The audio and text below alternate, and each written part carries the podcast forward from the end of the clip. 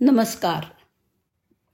गोष्टीचं नाव आहे देवाशी नातं.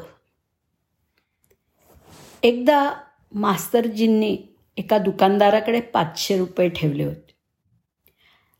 माझ्या मुलीचं लग्न होईल तेव्हा मी हे पैसे घेईन असा विचार त्यांनी केला. काही वर्षांनी जेव्हा मुलगी मोठी झाली तेव्हा हीच योग्य वेळ आहे असा विचार करून मास्तरजी त्या दुकानाकडे दुकानदाराकडे गेले. पण दुकानदाराने पैसे द्यायला नुसतं नकारच दिला नाही. तर तो म्हणाला तुम्ही मला पैसे कधी दिलेत? मला तर स्मरत नाही. मला सांगा मी काही लिहून वगैरे ठेवलं आहे का? त्या दुकानदाराच्या या वागण्यामुळे मास्तरजी खूप अस्वस्थ झाले आणि खूप काळजीत पडले. बऱ्याच विचाराअंती काही दिवसांनी मास्टरजींना वाटलं याची तक्रार मी कोणाकडे तरी करायला पाहिजे. मला असं वाटतं की मी राजाकडेच तक्रार करायला हवी.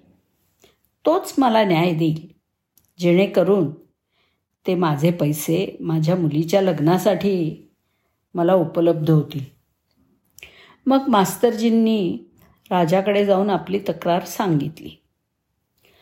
राजा म्हणाला हे बघ उद्या आमची स्वारी निघेल आणि तुम्ही त्या दुकानदाराच्या दुकानाजवळ उभे राहा.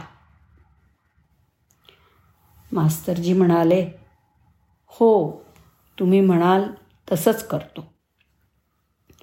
राजाची स्वारी दुसऱ्या दिवशी राज्यात फेरफटका मारण्यासाठी बाहेर पडली. कोणी राजाला फुलांचे हार घातले तर कोणी त्यांची आरती केली तर कोणी त्यांना नमस्कार केला. तेव्हा आधी ठरल्याप्रमाणे त्याच दुकान दुकानाच्या जवळ मास्तरजी उभे होते. राजाने मास्तरजींना पाहताच वा वा अलभ्य लाभ अलभ्य लाभ आज तुमची भेट होण्याचा योग होता म्हणायचा. म्हणून त्यांना प्रणाम केला आणि म्हणाले गुरुजी या या. तुम्ही कसे आहात आणि इथे कसे? आम्ही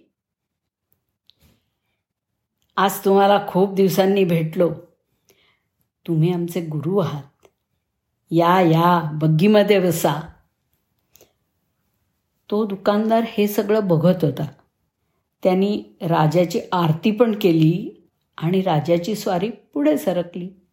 थोडं अंतर चालून गेल्यावरती राजाने मास्टरजींना गाडीतून खाली उतरवलं आणि म्हणाले मास्तरजी आम्ही तुमचं काम केलं आहे.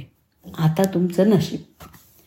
दुसरीकडे हा सर्व प्रकार पाहून दुकानदारही अचंबित झाला की मास्तरजींचे राजाशी इतके चांगले संबंध आहेत ही गोष्ट त्याला माहितीच नव्हती.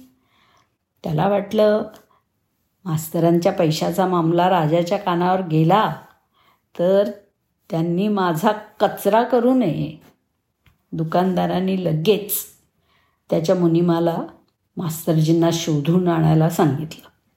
मास्तरजी आपले झाडाखाली बसून कोणाशी तरी चर्चा करत होते. मुनिमजी त्यांना मोठ्या आदराने सोबत घेऊन आले.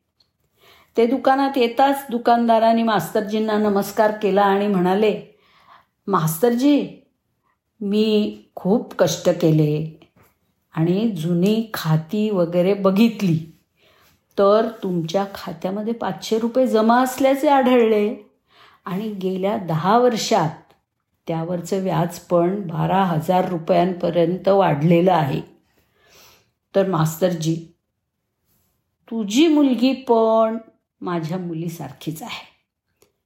तर तू माझ्याकडून एक हजार रुपये तिला आहेर म्हणून सुद्धा घे आणि ते मुलीच्या लग्नामध्ये खर्च कर. अशा रीतीने दुकानदाराने मास्तरजींना तेरा हजार पाचशे रुपये दिले आणि त्यांना मोठ्या प्रेमाने निरोप पण दिला. अशा प्रकारे पैसे मिळाल्यामुळे मास्तरजीं नी त्यांच्या मुलीचं लग्न एकदम थाटामाटात आणि आनंदात साजरं केलं. जेव्हा केवळ राजाशी संबंध ठेवून आपलं संकट दूर होतं तेव्हा आपण या जगाच्या राजाशी म्हणजेच देवाशी आपलं नातं प्रस्थापित केलं तर आपल्यावर कोणतंच संकट किंवा कोणतीही अडचण येणार नाही. हे जेव्हा माणसाला उमगेल तेव्हा दुःखांचं कारणच राहणार नाही. धन्यवाद.